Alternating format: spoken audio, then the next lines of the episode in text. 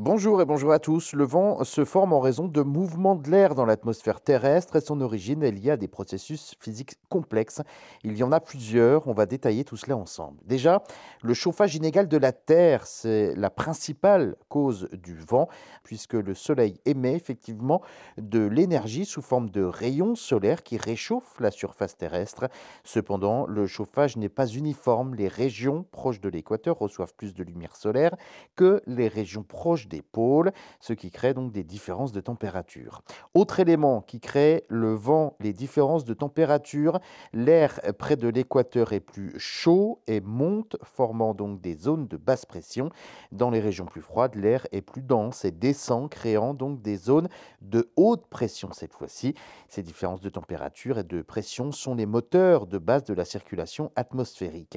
Le mouvement de l'air également, puisque l'air se déplace, on le sait, des zones de haute pression vers celle de basse pression pour euh, équilibrer donc ces euh, différences. Alors cela crée le vent et plus l'écart de pression est important, et bien plus le vent est fort.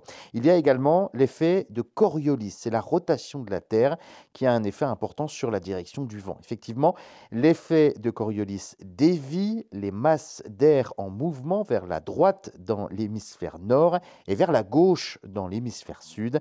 Cette déviation est responsable de la rotation des systèmes de haute et de basse pression et de la création de vents dominants comme les alizés ou encore les vents d'ouest. Il y a également le relief, le relief géographique qui crée les vents.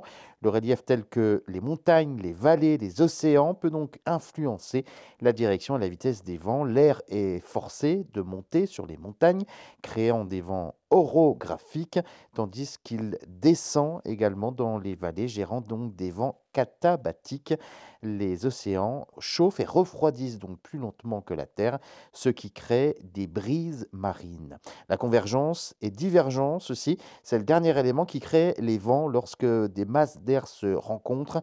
Cela crée des zones de convergence où l'air monte et des zones de divergence où l'air descend.